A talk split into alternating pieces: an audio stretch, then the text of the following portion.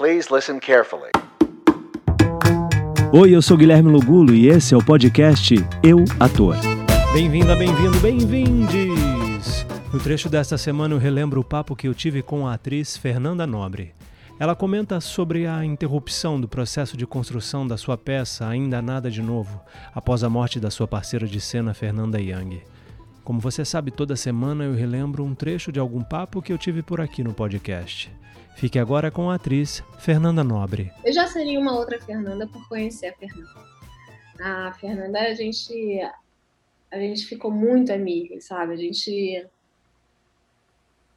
ensaio, você sabe, né? Ensaio é muito intenso, é, é, vira são pessoas que viram países, né? Elas viram tudo para você, né? Viram sua família naquele momento, é tudo muito intenso. A gente naquelas salas de ensaio por horas, a gente coloca os nossos monstros e as nossas deusas, né? Então ninguém nos conhece melhor do que quem passa com a gente por um processo de, de construção de um espetáculo. Então é eu eu era só eu e ela em cena, então assim a troca foi muito intensa, foi muito forte. E a gente teve uma química de amizade muito grande, sabe? Uma troca muito bonita. Ela já ela ela ali ela me, me despertou muito para quem eu sou hoje sabe? Ela me deu muita segurança me admirava.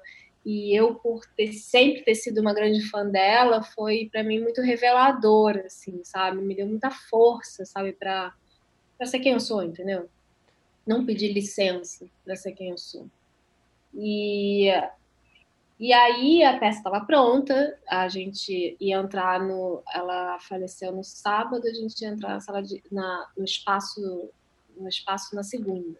Nossa. Tá pronta, estava tudo certo, tudo certo. E foi. E eu nunca tinha perdido ninguém na minha vida. Foi a primeira vez que eu perdi alguém. Então eu não tinha intimidade com a morte, sabe? Nossa, fiquei toda arrepiada. E aí a perda de alguém que está tão próximo, no dia da morte dela, eu falei com ela o dia inteiro, sabe? É, parece mentira, é muito violento, né? Na nossa cultura a gente não aprende a lidar com a morte, né? A gente não é preparada para ela. Então parece que arrancaram seus pés, né? É muito violento. Então para mim, assim, eu eu perdi alguém que eu eu falei isso, viu, mil vezes para ela, que eu tô com, esse ano eu faço, fiz 37, né? E eu falava, ainda bem que eu te encontrei para passar com você os 40, para passar com você os 50, sabe?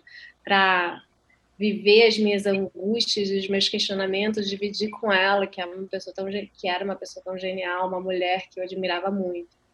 Então, foi foi muito duro perder essa pessoa, sabe? Que disse tanto para mim, me modificou tanto, tão rápido.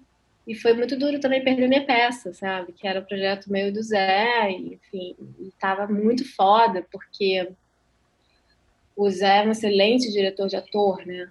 E ele colocou ela num lugar muito diferente. Ela estava fazendo tudo minimalista, tudo para dentro, tudo dramático. E todo mundo imagina logo que você vai ver a Fernanda no irritando Fernanda Young, né, para fora. E tava tudo o contrário, sabe? Então ia ser muito impactante. A peça ia ser muito bonita visualmente. A gente ia ter oito metros de um de um telão em PB, ter cinegrafistas filmando a gente ao vivo, sabe? Que lindo. É, então é, foi, foram dois lutos assim. A gente até pensou em fazer novamente, naquela loucura que tinha que fazer, porque era digital público, então tinha que apresentar, que não, Mas eu não tinha condições.